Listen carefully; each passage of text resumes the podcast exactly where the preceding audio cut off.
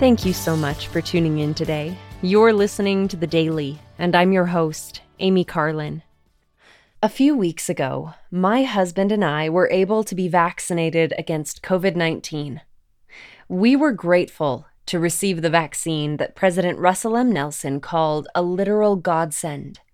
As vaccines become more widely available to the general public, it seems appropriate to share the first presidency statement on vaccinations from January 2021.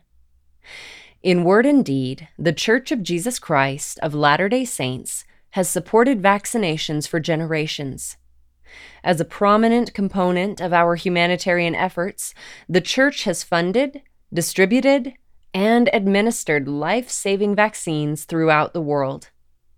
Vaccinations have helped curb or eliminate devastating communicable diseases such as polio, diphtheria, tetanus, smallpox, and measles.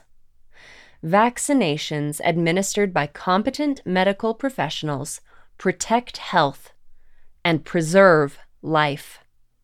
As this pandemic spread across the world, the church immediately canceled meetings, closed temples, and restricted other activities because of our desire to be good global citizens and do our part to fight the pandemic. Now, COVID 19 vaccines that many have worked, prayed, and fasted for are being developed and some are being provided. Under the guidelines issued by local health officials, vaccinations were first offered to healthcare workers, first responders, and other high priority recipients. Because of their age, senior church leaders over 70 now welcome the opportunity to be vaccinated. As appropriate opportunities become available, the church urges its members, employees, and missionaries to be good global citizens and help quell the pandemic by safeguarding themselves and others through immunization. Individuals are responsible to make their own decisions about vaccination.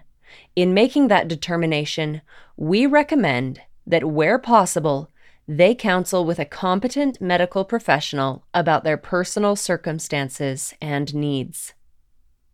This statement agrees with a First Presidency statement from 1978 encouraging vaccination, as well as the new updates to the General Handbook for the Church.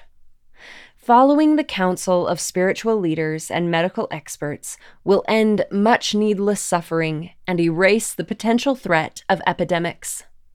Such efforts are deserving of our full support. The Church has helped immunize nearly 117 million people since 2002. As Elder Gary E. Stevenson explained, we have the responsibility to care for those in need.